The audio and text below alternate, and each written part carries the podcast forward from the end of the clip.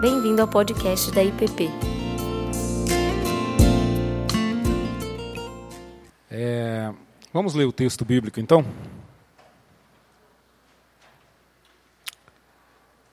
Marcos 8, a partir do versículo 14. Então diz assim a palavra: Ora, aconteceu que eles se esqueceram de levar pão e no barco tinham consigo senão um só. Preveniu-os Jesus, dizendo: Vede, guardai-vos do fermento dos fariseus e do fermento de Herodes. E eles discorriam entre si, deve ser, né? Diziam eles: É que não temos pão. Jesus, percebendo, lhes perguntou: Por que discorreis sobre não terdes pão? Ainda não considerastes, nem compreendestes? Tendes o coração endurecido? Tendo olhos não vedes, e tendo ouvidos não ouvis? Não vos lembrais de quando parti os cinco pães para os cinco mil? Quantos cestos cheios de pedaços recolhestes? Responderam eles: Doze. E de quando parti os sete pães para os quatro mil? Quantos cestos cheios de pedaços recolhestes? Responderam: Sete. Ao que lhes disse Jesus: Não compreendeis ainda? Bom, esse é o texto enigmático, né, que eu queria que a gente estivesse meditando sobre ele.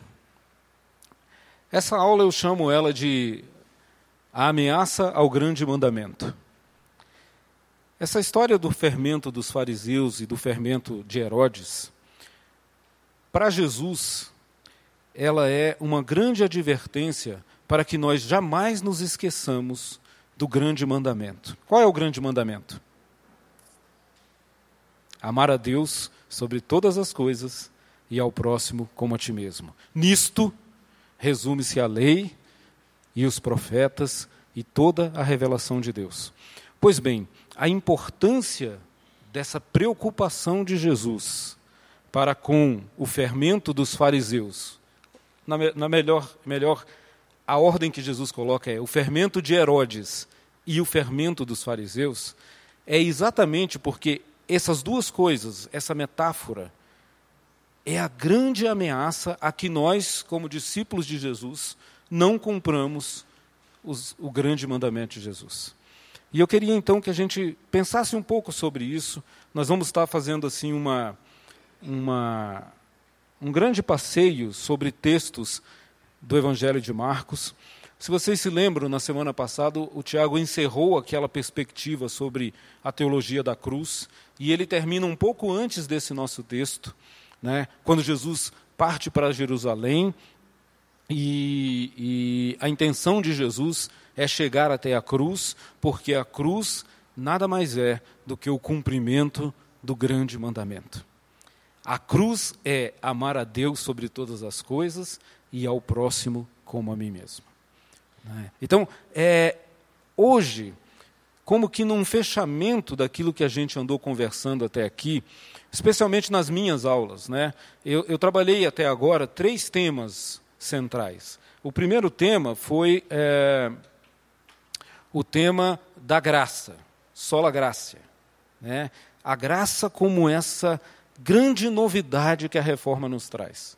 Né? Um outro tema que eu trabalhei foi a questão dos ídolos como que nós, na nossa existência humana, construímos ídolos aos quais tendemos a adorar, a nos curvar diante deles, numa perspectiva de que esses ídolos talvez nos façam superiores, sem a percepção de que, na verdade, eles estão nos escravizando. Porque um ídolo nada mais é do que um Deus que eu posso controlar. Né? O ídolo é aquele Deus que faz o que eu quero, como eu quero, quando eu quero. Isso é uma ilusão, porque na verdade o ídolo acaba por nos controlar e nos escravizar. E o terceiro ponto que a gente trabalhou um pouco na semana, na última semana que eu falei, né, duas semanas atrás, quando eu abordei o texto da transfiguração, foi a própria figura de Jesus e o que ele representa, solo Christus, né, só Jesus. Hoje eu queria fechar essas três percepções, esses três grandes conceitos da reforma com essa é, análise que eu estou propondo a gente fazer sobre o problema que Jesus coloca o fermento de Herodes e dos fariseus. Pois bem, vocês viram que no texto Jesus faz referência a dois milagres que ele fez, que são os milagres das multiplicações dos pães. Né? Tem aquele primeira multiplicação dos pães, quando um menininho, né, cuja mãe, muito cuidadosa, fez o lanchinho para ele quando ele foi ver as palestras do grande mestre Galileu. Né? Então o menininho leva lá os seus peixinhos e os seus pãezinhos, e a multidão começa a ter fome, né? e Jesus usa daquela pequena é, quantidade de coisas, ou daquela pequena oferta que aquela criança tem, para multiplicar pães, e ele pergunta: quantos cestos sobram? E os discípulos dizem: doze. E é óbvio, o Evangelho de Marcos, na verdade, ele é escrito, ele é feito com uma intenção: rememorar e rever e reanalisar a história do Êxodo. Aquela história quando Deus começa a criar o seu povo. O Evangelho de Marcos ele é descrito como uma grande caminhada. Né?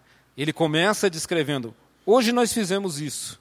Depois que aconteceu isso, nós partimos para tal lugar. E depois disso, aconteceu aquilo. E nós chegamos aqui, nesse, nesse texto, em que é, é, Marcos nos diz assim: ora, depois daquelas coisas, aconteceu que eles se esqueceram de levar pães.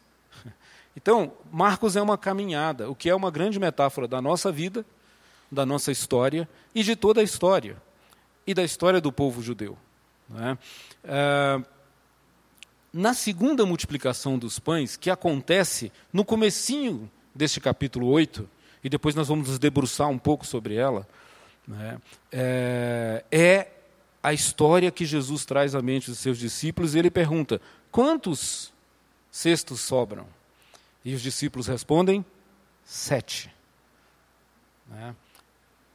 Nós temos estudado o livro de Apocalipse no nosso pequeno grupo, e esse número é um número emblemático. Aliás, esse número é um número emblemático em toda a Bíblia. Sete é o número que representa a plenitude, a completude, aquilo que é relativo ao que Deus faz. O que Deus faz é pleno, o que Deus faz é completo.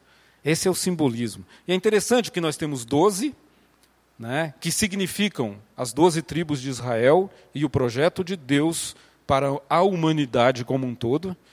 Depois de Jesus, doze significará os apóstolos, a igreja, a continuação desse projeto. Né? E nessas duas multiplicações nós juntamos os dois símbolos para dizer o quê? Em Jesus há plenitude do projeto de Deus. Essa é a ideia. Né? Marcos, como nenhum dos evangelistas, escreve nada à toa.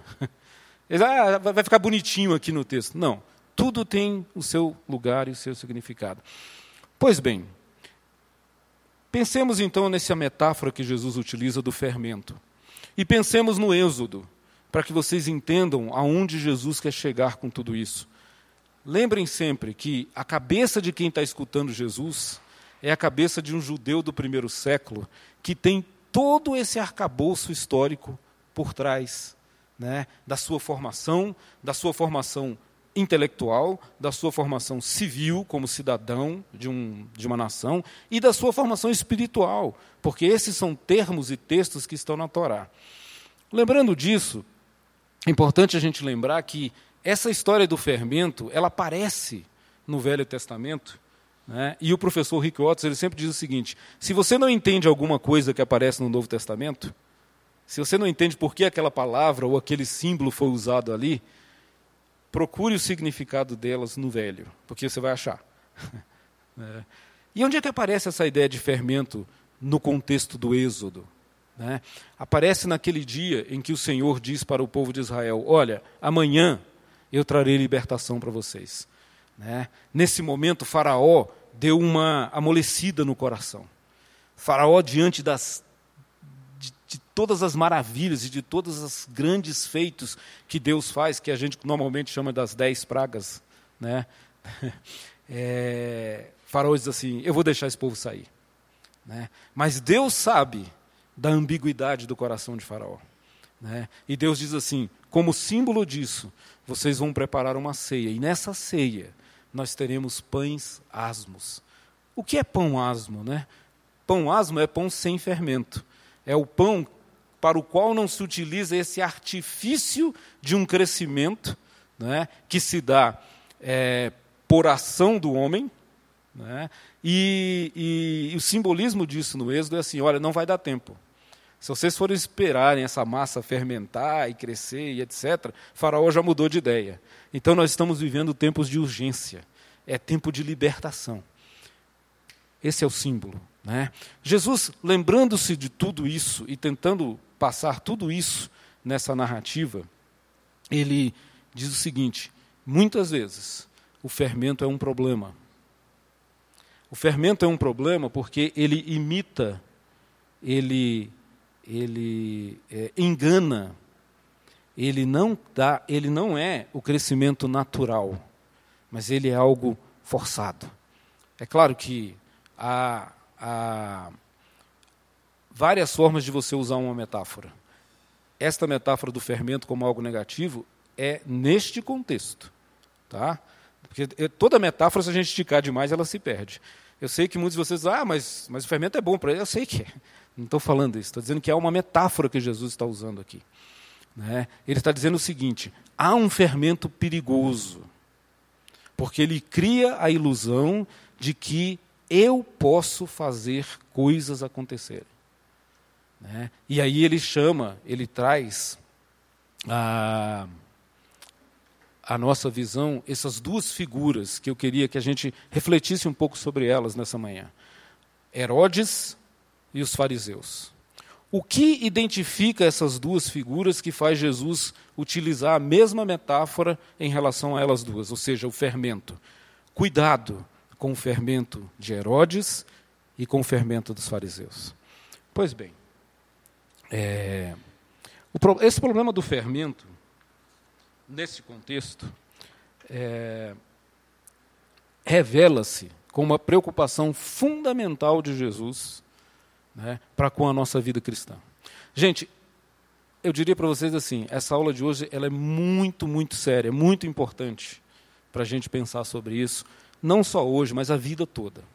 Essas duas coisas, por que, que Jesus gasta tanta ênfase para trabalhar isso com seus discípulos?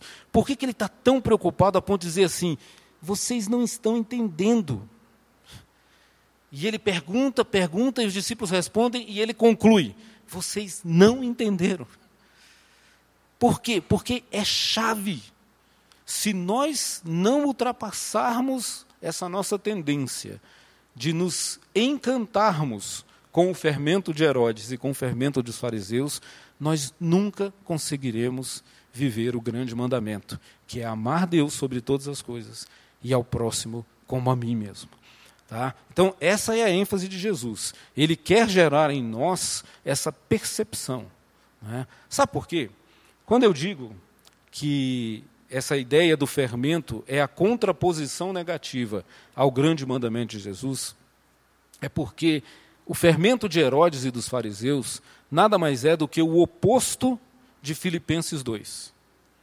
E Filipenses 2, 5 diz assim: Tende em vós o mesmo sentimento que houve em Cristo Jesus, que sendo ele Deus, subsistindo na forma de Deus, não julgou como usurpação ser igual a Deus, antes esvaziou-se a si mesmo, assumindo a forma de servo, morrendo na cruz. E o texto continua dizendo: e por isso Deus o glorificou, o ressuscitou.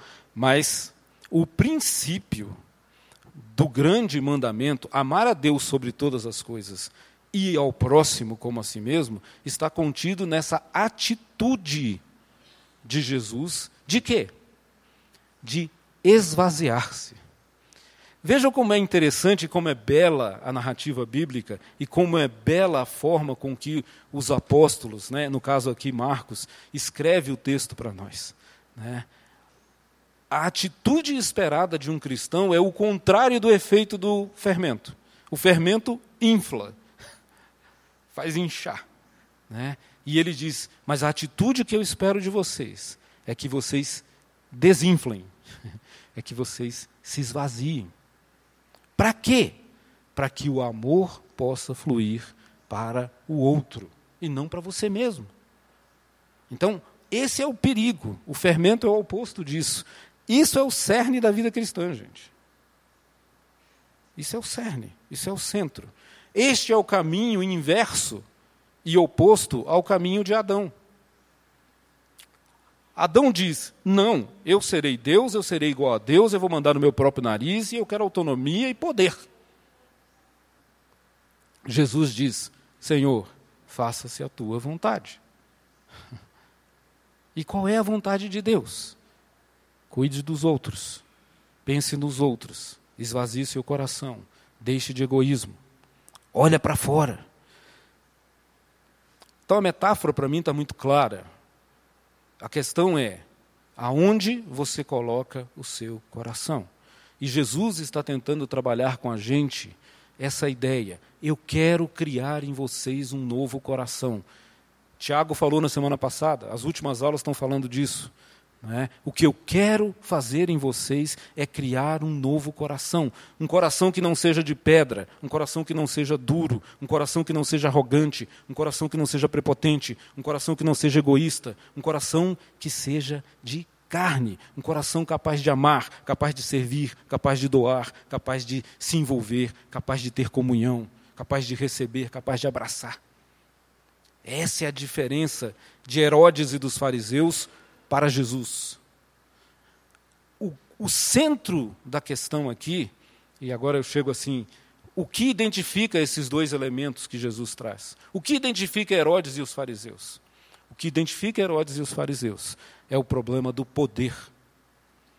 O que eles querem é poder. E esse é o caminho inverso ao que Jesus fez na cruz. O tempo inteiro na vida de Jesus lhe foi proposto: tome o poder, tome o poder. Como? Faça um show. Pule do pináculo do templo e todo mundo vai achar você o cara. As redes sociais vão bombar. O Twitter vai ser o trend top. né? Tudo vai ficar piscando e você vai ser o cara que pulou da torre e os anjos vieram te salvar. Nossa! Né? Ah, não, isso não está bom? Então faz o seguinte: transforma a pedra em pão. Mostra para eles o poder que você tem de transformar a realidade, de suprir todas as coisas de bens materiais. E Jesus diz: ah, ah, não vou fazer isso. E veja o que paradoxo. Né? Ele acabou de dizer aqui que ele transformou cinco mil pães e quatro mil pães. Né? Qual a diferença da tentação do deserto e agora? Que também acontece no deserto. Qual é a diferença? Sabe qual é a diferença? É que no deserto ele ia fazer para ele mesmo. E aqui ele está fazendo para os pobres, para os necessitados, para aqueles que não tinham o que comer. Essa é a diferença. Para que, que, que, nós queremos poder? Para que, que o homem quer poder? Esse é o ponto, esse é o fermento de Herodes e de fariseus. Eu quero poder para mim, para as minhas coisas, para o meu sucesso, para a minha grana, para o meu reconhecimento. Né? E Jesus diz assim: neste caminho eu não embarco. Esse é o problema de Herodes e dos fariseus. Quer ver? Eu vou fazer uma retrospectiva rápida é, para vocês entenderem. Vamos olhar para Herodes, depois olhamos para os fariseus. Né? Herodes, lembre-se, tenham em mente, o gráfico é assim: ó, Herodes, fariseus e aqui no meio, poder. Tá? Eles estão em busca da mesma coisa. Então vejam, essa história de Herodes, se nós voltarmos em perspectivas, na história bíblica. Tá? É, primeiro, Herodes é o rei, é o poder político, né? é o poder de controlar a sociedade pela força do seu cetro, pela força do seu trono. É isso que Jesus está falando. Cuidado com esse poder político.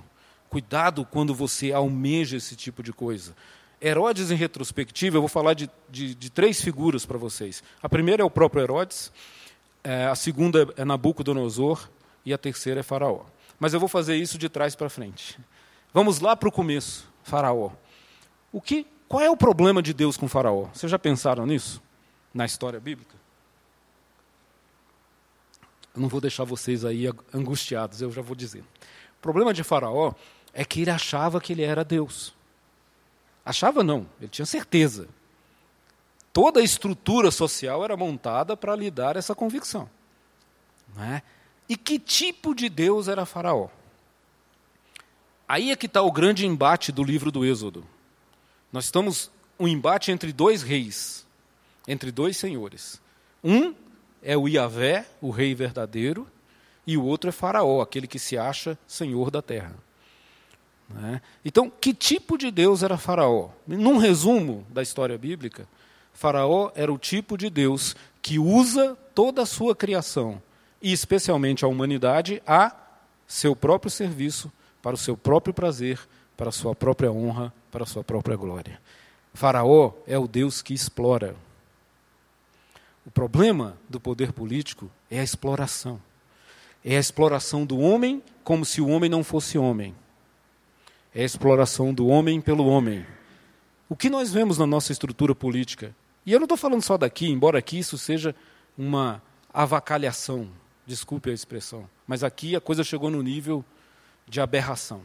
Mas o mundo inteiro e a história inteira, sempre os soberanos abusam, exploram do povo.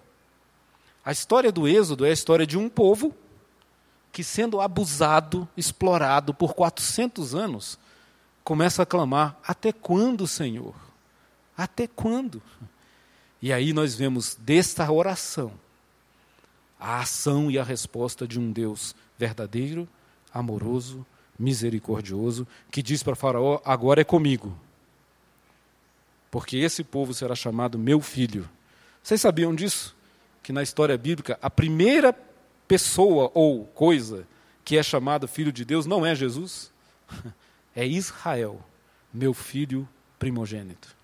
Por quê? Porque Israel é a simbologia de toda uma humanidade que diz que se volta para o Criador e diz: até quando?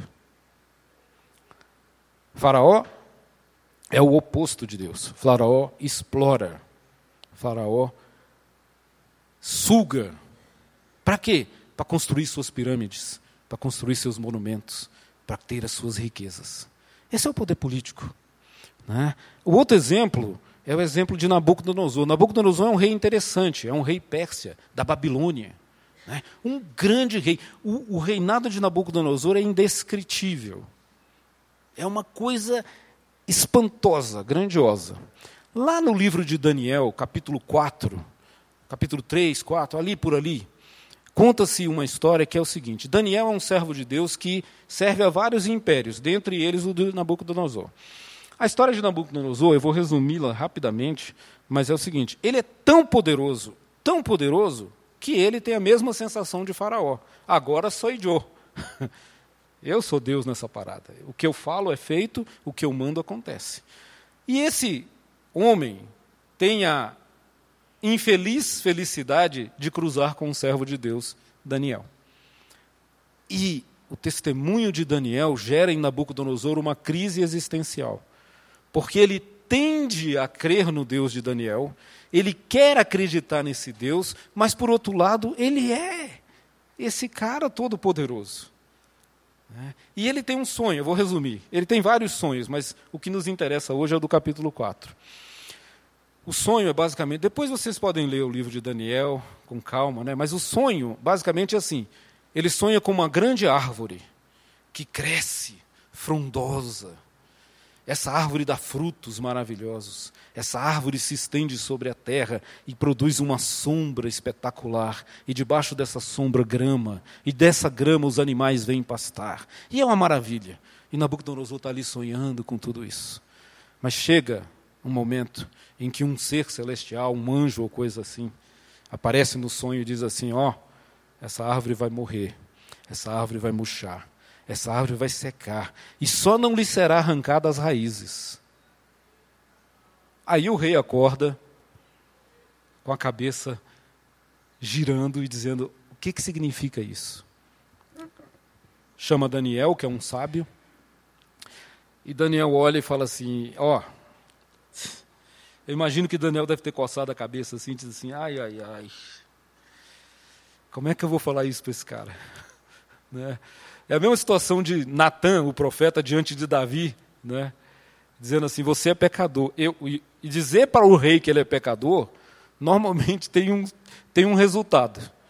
Né? Lembrem de João Batista, por exemplo.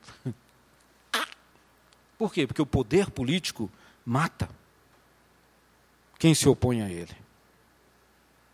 Só Deus para segurar a mão do soberano. Esse é o risco, meus irmãos. Tá?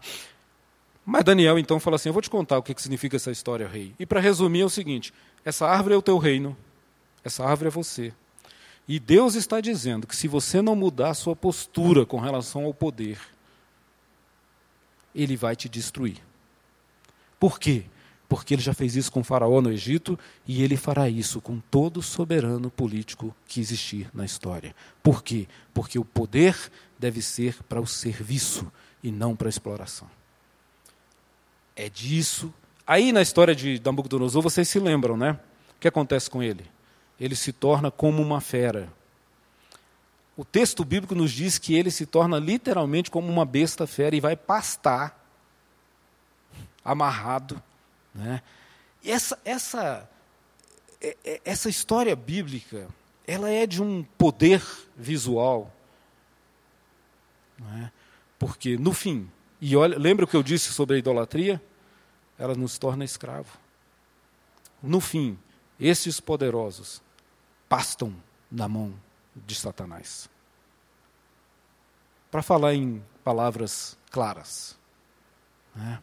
Toda vez que eu lembro dessa história, eu me lembro, e assim, não é exclusividade desse senhor, mas ele para mim se tornou um símbolo muito interessante dessa escravidão da idolatria. Né? É esse senhor Gedel que está preso aí. Né?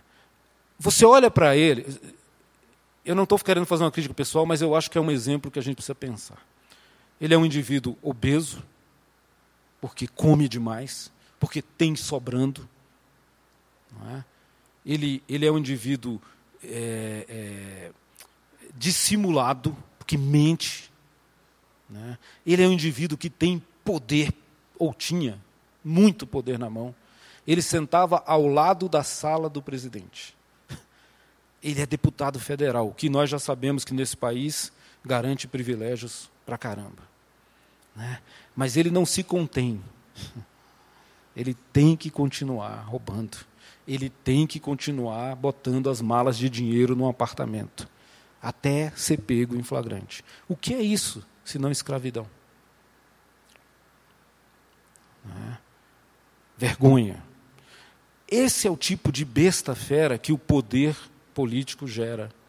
E Jesus está dizendo, então, cuidado, cuidado, não se deslumbrem com essas coisas. Cuidado com o fermento de Herodes. Entenderam? Herodes é o cara que mata a criancinha.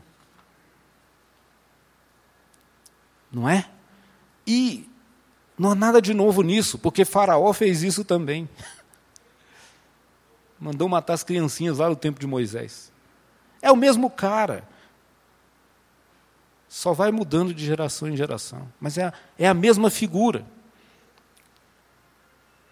É, este é o fermento de Herodes. Nos faz menos que humanos, nos faz animais. E aí eu não penso nas pessoas que morrem nas filas dos hospitais, eu não penso nas crianças que passam fome, eu não penso nas pessoas que não têm acesso à educação. Né? Eu não penso no direito dos índios, eu não penso em nada. Né? Por exemplo, desculpem eu falar, mas é, eu tive pensando essa semana.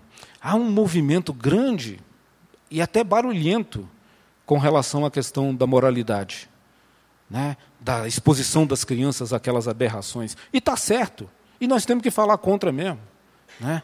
Mas eu fiquei pensando, aonde está todo esse movimento para falar da portaria do trabalho escravo? É a mesma aberração, meus irmãos. Me desculpem, mas é a mesma aberração. E nós cristãos não podemos nos encantar com o fermento de Herodes e nem dos fariseus, sobre o qual vou lhes falar agora. Qual que é o problema dos fariseus? Os fariseus, eles voltam na história Eu dei três exemplos históricos de um, vou dar três de outro agora para vocês. Eles voltam na história, né, e eu queria dar três exemplos rápidos para vocês, que é assim. Primeiro é Babel. Babel é o grande problema. Babel, aquela torre que vamos fazer uma torre para que o nosso nome seja glorificado. Esquece esse negócio de Deus, é conosco aqui mesmo. Né? Babel é o começo de uma religiosidade distorcida que adora o ser humano no lugar de adorar a Deus. Ou que adora qualquer coisa no lugar de adorar a Deus. Né? Aí os profetas do Velho Testamento, para eu ser mais rápido, né, vêm falando disso. Cuidado com essa idolatria de vocês. Cuidado, não coloquem coisas, nem pessoas, nem ideias no lugar de Deus. Malaquias fala disso, Jeremias fala disso, e Ezequiel, no capítulo 36, versículo 26, né, profetas do Velho Testamento, vai nos dar a chave, porque Deus quer fazer trocar o coração de pedra por um coração de carne em vocês. Né? O problema de Herodes é a exploração do outro. O problema dos fariseus é o controle. O que os fariseus querem é controlar o outro ser humano. O poder vem pela via do controle. Vejam, é, quando Jesus esteve entre nós, este foi o grupo com o qual ele mais debateu. Foi o grupo com o qual ele foi mais rigoroso. E por que vocês acham disso? Porque Jesus estava cansado com uma hipocrisia básica, que era criar regras que Deus não criou. Essa é a falsa religiosidade. A lei dizia assim: quando o sacerdote for entrar no templo fazer alguma coisa, ele precisa lavar as mãos. Os, fariseus evoluíram esse pensamento e lá no tempo de Jesus eles chegaram à seguinte situação: todo mundo do povão tem que lavar a mão mil vezes, senão está impuro. Isso cansava Jesus. E ele dizia: como é que vocês ficam colocando nesse povo um fardo que Deus não coloca? Quem vocês pensam que são? Esse é o outro caminho: o poder político e o poder religioso. Esse é o problema do poder dos fariseus. Né? E eu queria dizer para vocês: e o que o fariseu busca senão controlar as pessoas, manipular as pessoas? Para conseguir o quê? Para conseguir o mesmo poder que Herodes consegue pela força e pelo dinheiro. Mas é, o fim é o mesmo. E Jesus, por isso, sabiamente, eu diria divinamente, nos alerta: cuidado, são os dois braços da mesma tragédia. E nós, cristãos, nos encantamos com isso. Cuidado, é isso que Jesus está dizendo. Cuidado, cuidado. Eu diria para vocês o seguinte, meus irmãos: toda vez que você coloca na boca de Deus um comando, um mandamento, uma regra, uma lei que ele não fez, isso é blasfêmia. Toda vez que você faz isso, você ganha poder. Por isso, eu assim, sempre fico atento para as pessoas que vêm e se utilizam, por exemplo, do púlpito para dizer assim: Deus me falou hoje. A partir daí, quem vai contestar? Sabe como é melhor? É melhor dizer o seguinte: a palavra de Deus diz. Será que a gente não pode pensar sobre essas coisas? Irmãos, pensem, leiam, investiguem, orem e cheguem à conclusão se Deus não está falando essas coisas. Vocês percebem a diferença? Mas usar o púlpito como instrumento de poder é o que, é o que os fariseus diziam, faziam. E Jesus vai contestá-los veementemente. Veementemente. Por isso ele está preocupado com seus discípulos. Não tem nada a ver com vocês esqueceram de trazer os pães. o negócio é muito mais profundo. É? Irmãos, quando a regra se torna um ídolo, quando a regra se torna um ídolo, eu já não preciso mais de Deus. Porque todo ídolo tem a função de eliminar Deus da história. Você deve estar achando assim, você está enlouqueceu? Não, eu não enlouqueci, não. Sabe por quê? Porque quando a regra se torna um ídolo, ela tira o controle da mão do Senhor e coloca nas minhas mãos. Então a minha religiosidade vale mais do que a minha relação com Deus. Afinal de contas, eu venho todo domingo à igreja. Eu pago o dízimo. Né?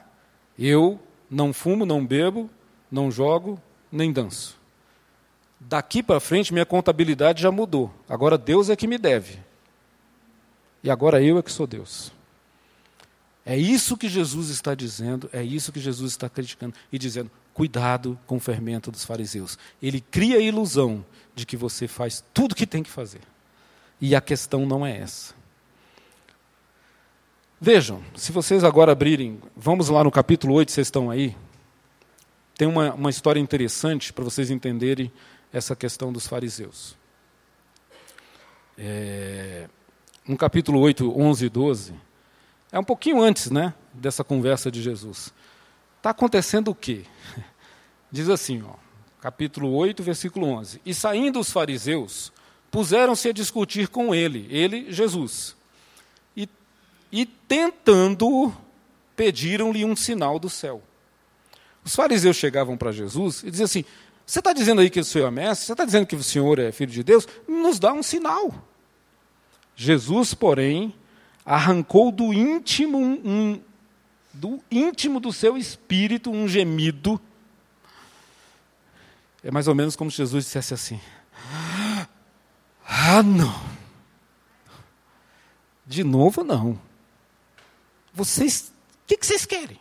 E o que, que Jesus diz? Por que pede esta geração um sinal? Em verdade vos digo, a esta geração nenhum sinal lhe darei. Jesus olha e diz assim: vocês estão pedindo um sinal, mas vocês não acabaram o que eu acabei, vocês não acabaram de ver o que eu acabei de fazer. Sabe o que Jesus tinha acabado de fazer? Multiplicado pães para quatro mil pessoas no deserto. E os caras vêm pedir um sinal. Como é que a gente entende isso? Queremos um sinal. E Jesus, a Bíblia nos diz, essa palavra aqui, é porque às vezes os tradutores da Bíblia, eles são assim, muito tímidos, muito ponderados, e eles não usam as expressões que realmente estão no original. Mas essa palavra é como que uma cólica intestinal que dói. Sabe aquela quando você fica muito nervoso, que dói, que você Jesus tem mais ou menos essa sensação. O negócio bate tão fundo no âmago do ser dele que ele, ele passa mal. Jesus passa mal. Ele diz: não é possível. Não é possível. O sinal que os fariseus querem é assim: diga-nos o que nós temos que fazer. Diga como é que a gente controla essa galera. E a gente te coloca lá em cima como sumo sacerdote. Faz igual os nossos aqui fazem. Nós estamos vendo que o Senhor tem sabedoria. Jesus diz: nessa eu não entro. Do mesmo jeito que ele diz para Satanás que não entra na questão do poder. Jesus diz: não. Essa sensação que Jesus tem com essa pergunta, esse gemido que o texto bíblico nos diz, é uma palavra que aparece de novo na Bíblia, só mais uma vez. Sabe aonde? Marcos 7, 34. Dá uma olhadinha lá para vocês verem como isso é interessante. Sabe qual é a história de Marcos 7, 30? Marcos 7, de 31 para frente? É a cura de um surdo. a Bíblia é sensacional. Levam até Jesus um homem surdo, gago, na cidade de Tiro. E Jesus é, é, leva-o para um lado, versículo 33, tira-o da multidão à parte, põe os dedos nos seus ouvidos, toca a língua dele com saliva, e aí o 34 diz assim: E depois, erguendo os olhos aos céus, suspirou e disse. Estão vendo aí o texto? Suspirou. Essa palavra suspirou é a mesma usada para o gemido de Jesus diante dos fariseus. Só que aqui ela é suspirou. Lá, ela é suspirou muito fortemente. É um superlativo disso aqui. O que Jesus está com essa atitude simbolizando e mostrando para nós? Os fariseus são surdos. Eles não ouvem a palavra de Deus. Os fariseus precisam de um efatá, que é abre-te, entenda. Não é possível continuar vivendo desse jeito. No íntimo de Jesus, a ideia é a mesma e o suspiro é o mesmo, só que para os fariseus é pior. Eu costumo dizer, gente, que todas as é, todas as deformações, todas as angústias, todas as dores, todas as impropriedades da vida e os sofrimentos da vida diante da queda incomodam Jesus nesse nível aqui de dar dor de estômago. Essas expressões sempre aparecem quando Jesus se depara com a consequência do pecado, que é a morte. Mas ela é uma morte gradual. Ela é a morte do não ouvir, do não falar, do não andar, do desespero, da tragédia, do choro, da criança que sofre. Toda vez que Jesus se depara com uma situação dessa, isso incomoda no estômago. Lembra de Lázaro? Quando, quando ele pergunta assim: onde vocês o colocaram? A Bíblia usa expressões desse tipo. E o seu íntimo. E quando Jesus vê, ele chora. Esse é o tipo de Deus que não tem nada a ver com Herodes e com os fariseus, gente. Um Deus que chora diante da nossa dor. Essa é a questão. E Jesus está dizendo: cuidado para não ser parecido com eles. Que tal ser parecido comigo? Vocês estão entendendo? Vocês não estão entendendo? Essa é a ideia de Jesus. Então, para a gente é, fechar, essa é a, a, a, contraposição entre fermento de fariseu, fermento de Herodes, e Jesus dizer: não façam isso, não caiam nessa, não se deslumbrem com o poder de manipular o outro através de tudo que você sabe e da sua grande espiritualidade e essas coisas. E não se deslumbre com o poder de mandar nos outros pelo seu poder aquisitivo, pela grana, por causa de mamon. Né? Alguém disse certa vez que você quer saber como a pessoa se comporta. É, é, é só olhar como ela se comporta quando ela tem poder. Nem que seja sobre um cachorro. Não precisa ser faraó, não. Basta você ter um cachorro. Né? É sério, gente. Aí você vai estendendo isso, estende para os seus empregados domésticos ou para os seus empregados da sua empresa, ou para os seus filhos. Como é que você exercita o poder, te mostra se você é fariseu, Herodes, ou se você está mais parecido com Jesus. Esse é o ponto que Jesus está falando aqui. A gente às vezes fica de brincadeira. Desculpa, mas às vezes a gente leva a vida cristã na brincadeira, na flauta. E aí você cria um monte de regrinha boba, que qualquer um cumpre, para depois bater no peito e dizer obrigado, Senhor, porque eu não sou como esse publicano pecador aí, eu sou é o cara. Né? E está achando que está agradando a Deus com isso. Me desculpem. Mas uma hora a gente precisa crescer, como diz Paulo, parar de tomar leitinho e começar a comer comida de gente grande. Para com esse negócio. Porque eu sei que gera no coração da gente uma certo, um certo incômodo quando eu começo a dizer cuidado com as regras, cuidado com os fariseus. Porque aí vem na, na cabeça de todo bom crente, né? Vem na cabeça assim, então você está dizendo que a gente não tem que fazer nada, não tem que cumprir nada, virou uma festa? Eu não estou falando nada disso, nem Jesus nunca falou isso. Não é, não é nada disso. O que eu estou dizendo é que toda vez que você usa a lei, nem que seja em nome de Deus, para exercer poder sobre o outro e manipular e dominar o outro, você não está sendo cristão coisa nenhuma. Porque quando Pedro puxou a espada para cortar a orelha do soldado, Jesus disse assim: Pedro, você não está entendendo para que, que eu vim. Eu vim foi para morrer.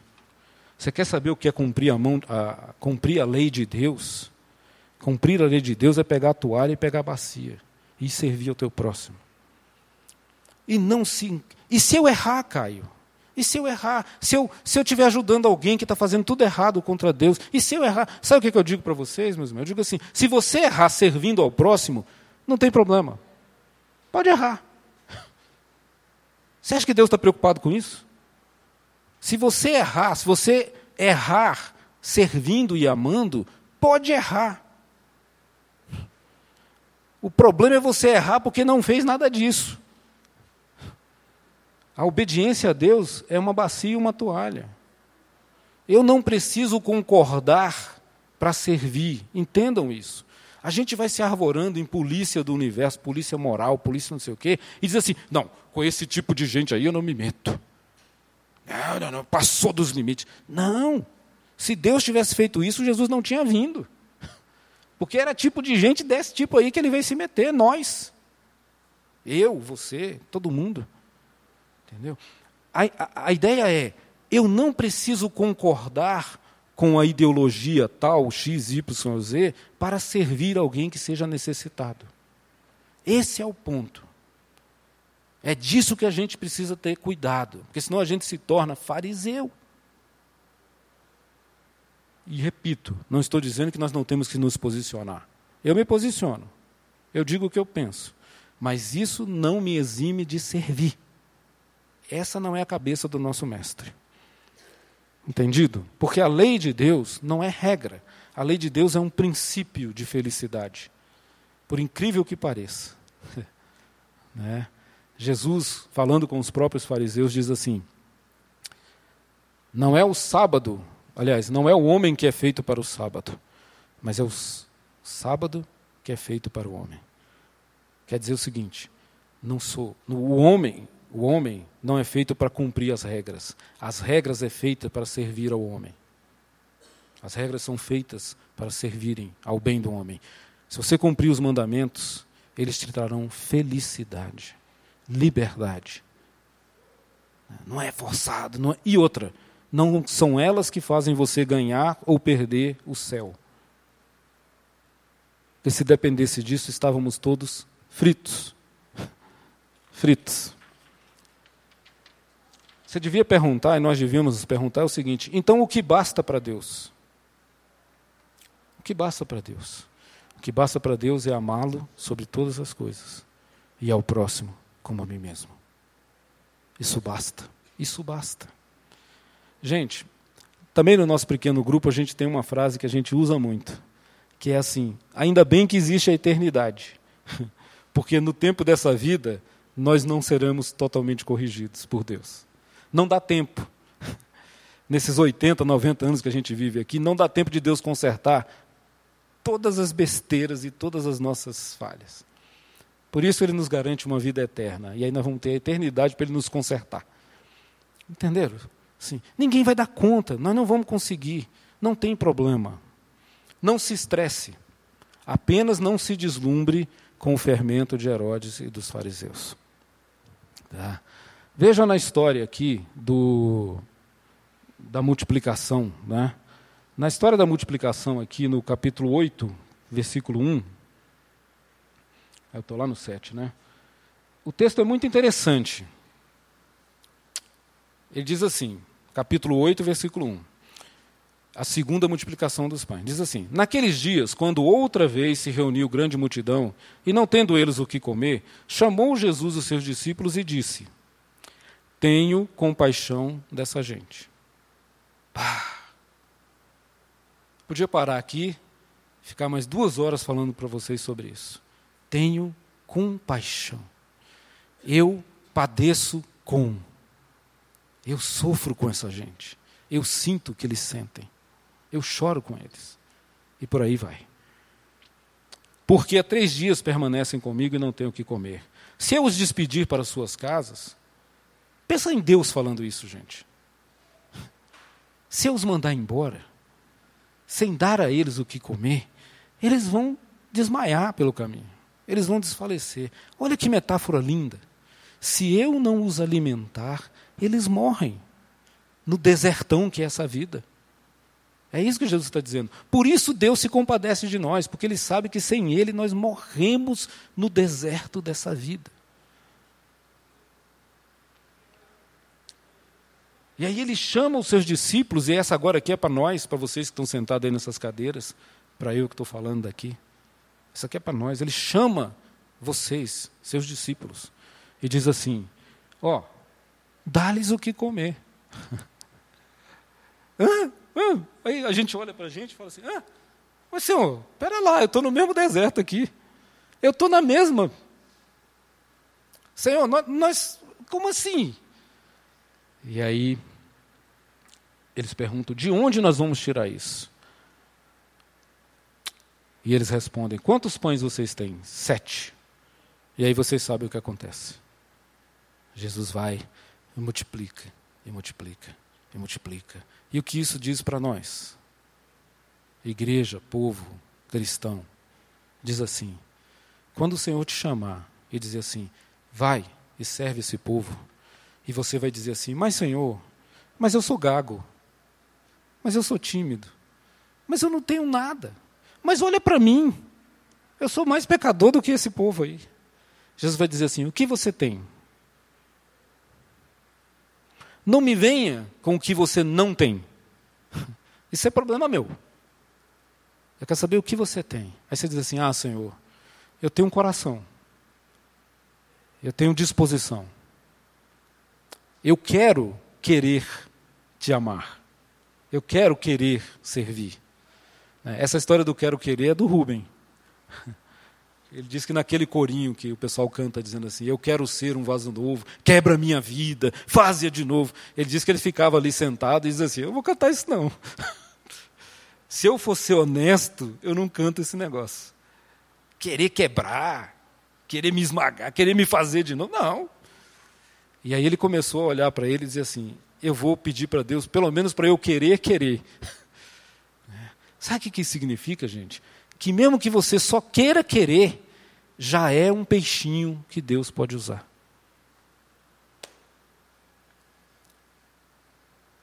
Ele não precisa da gente. Ele quer a gente. É diferente. Hoje nós construímos. O mundo hoje é feito de redes, né? Ah, porque eu preciso ter uma rede profissional, LinkedIn, Facebook. Não, porque quanto mais gente está na minha rede, mais importante eu sou. Esse negócio não vale para Deus. Deus não precisa disso. O que Deus quer é ser amigo de nós, de vocês, de mim, de toda a humanidade. Deus não precisa, Deus quer. É diferente. Entendeu? Por isso que ele diz assim: pode ser um peixinho, na minha mão, esse negócio aí vale ouro. Uma disposição, uma horinha que você tem por dia. Né? Ah, Senhor, eu não sei fazer nada. Sabe, você sabe fazer um arranjo de flores maravilhoso. né? Ah, Senhor, eu não sei fazer nada. Sabe, você sabe vir aqui na frente e cantar. Tá, eu falei agora das coisas que aparecem. Agora tem muitas outras que não aparecem. E elas são tão importantes para Deus como qualquer outra. Senhor, não sei, sabe. Você sabe gastar uma hora ouvindo alguém no meio da rua que está desesperado? O que, que você sabe fazer? O que basta para Deus? O que basta para Deus é isso, irmãos. É... Para fechar, eu vou dar um estudo de caso. Todo, todo advogado faz isso, né? Ele vem com a doutrina, a jurisprudência, depois ele vem com um caso concreto para exemplificar. O caso concreto está seguindo o nosso texto aí, né, de Marcos, em Marcos capítulo 10, de 17 a 22. Nem precisa abrir porque eu vou ser rápido. É a história do jovem rico. Todo mundo conhece a história do jovem rico? O jovem rico ele chega diante de Jesus, Marcos continua dizendo: "E andando pelo caminho, vem um jovem rico", né? Ou seja, a vida continua, a história continua, a trajetória humana continua, né? Chega pelo caminho um jovem rico que simboliza a humanidade. O que ele faz? E aqui, meus irmãos, eu queria falar para vocês da, das aparências do engano, da aparência do que parece ser espiritual, religioso, mas na verdade é falso, é vazio. Essa é a espiritualidade falsa. É, o seguinte, ele, a Bíblia nos diz assim: o jovem correu, são alguns verbos. Né? Marcos 8, Marcos 10, de 17 a 22, tá? é onde eu estou. O jovem correu, o jovem se ajoelhou, o jovem perguntou, o jovem elogiou e o jovem afirmou que cumpria os mandamentos. Essa é a cara da, da religiosidade. Né? Ela diz que busca a Deus, corre, ela diz que adora a Deus, se ajoelha, ela diz que está preocupada com o que Deus pensa, pergunta, ela elogia a Deus, canta, pula, né? faz festa, e ela acha que cumpre todos os mandamentos e que por isso está salvo. Né? Mas no texto, na conversa, é assim: Jesus pergunta. Aliás, a pergunta dele para Jesus é: Bom mestre, que farei eu para herdar a vida eterna? já está tudo errado. Jesus já corta o cara falando assim: Por que você me chama de bom? Né? Porque esse é grande é, é, é o grande truque que a gente usa com Deus.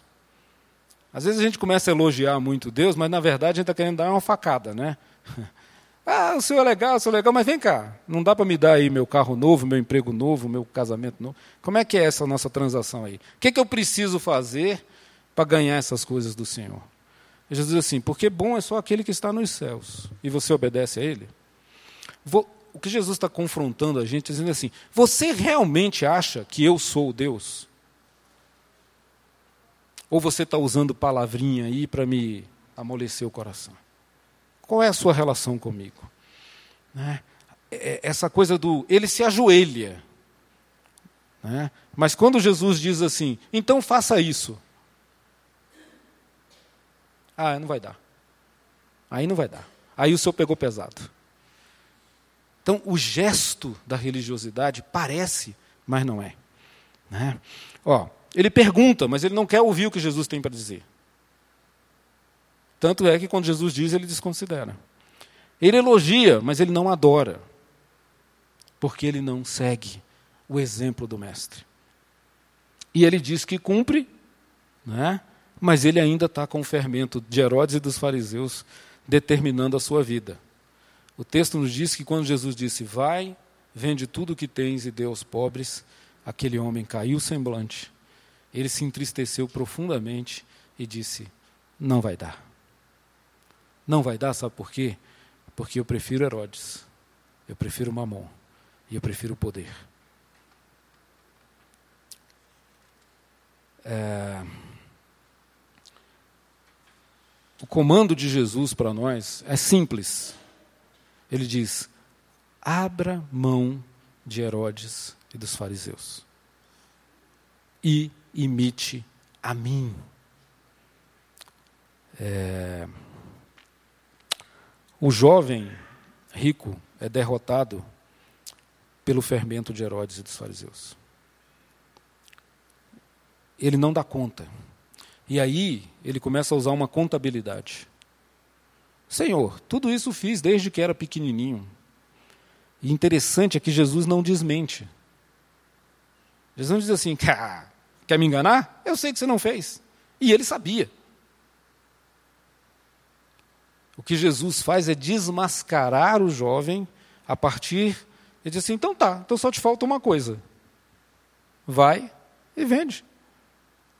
E aí a máscara cai. O jovem revela que não cumpria coisa nenhuma. Ele estava preso a mamon e ele estava preso às regras. Né? É...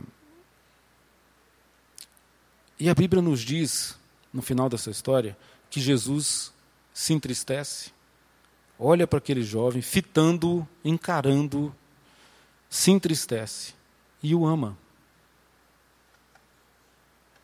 E é uma lição assustadora essa aqui, meus irmãos. Desculpe ter que dizer-lhes isso, mas eu tenho que dizer. É uma lição assustadora. Ela diz o seguinte: ainda que Deus sempre vá nos amar, e Ele sempre vai nos amar, nós podemos dar as costas para Ele. E Ele vai ficar olhando, nos amando, e nós vamos embora. Porque Ele não vai te obrigar. Deus não é Satanás. Ele te ama, mas Ele te dá liberdade. Lá no Evangelho de Lucas, A história do jovem rico acontece no capítulo 18. E sabe qual é o capítulo 19 de Lucas? É a história de um baixinho que subiu numa árvore, Zaqueu. Zaqueu é o jovem rico que deu certo. Jesus diz: Eu vou jantar na sua casa. Zaqueu diz: Yes! E no meio daquela janta, ele se levanta na mesa e diz: Ah, se alguém defraudei, quatro vezes mais vou distribuir. Se eu fiz algo de errado, eu vou fazer. E Jesus diz: Hoje entrou salvação. Sabe por quê? Porque Zaqueu abriu mão do fermento de Herodes e dos fariseus. Essa é a questão. Então, concluindo, é, quando Jesus vê a multidão no deserto, faminta, ele tem compaixão dela. Ele nos pergunta: o que você tem na mão? E ele nos chama a fazer por ela o que ele fez por toda a humanidade: serviço, cuidado, aceitação e pregação da sua palavra.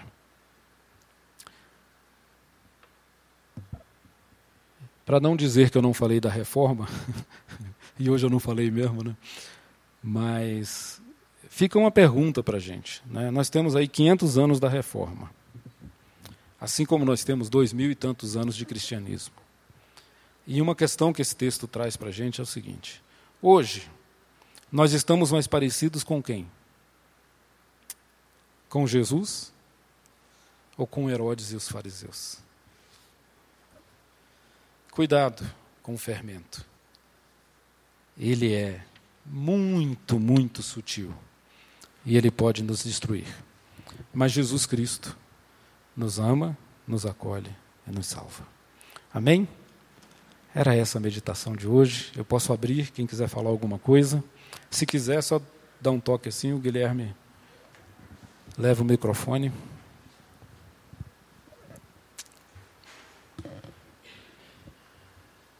Não? Então podemos encerrar. Vamos fazer uma oração?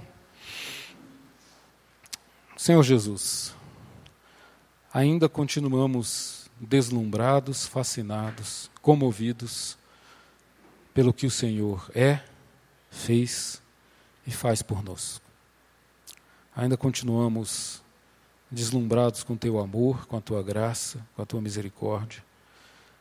E ainda continuamos tentando, Senhor, tentando ouvir aqui e ali, aprender e a nos desapegar de nós mesmos, do nosso coração, do nosso egoísmo e olhar para o outro como o Senhor olhou para nós. Ajuda-nos nisso, Senhor, e livra-nos dos enganos deste mundo e do seu Senhor. Que o Senhor seja o exemplo, o modelo, o alvo que molda a nossa existência. É o que nós nos pedimos em teu nome mesmo, misericordioso Salvador. Amém. Você acabou de ouvir o podcast da IPP.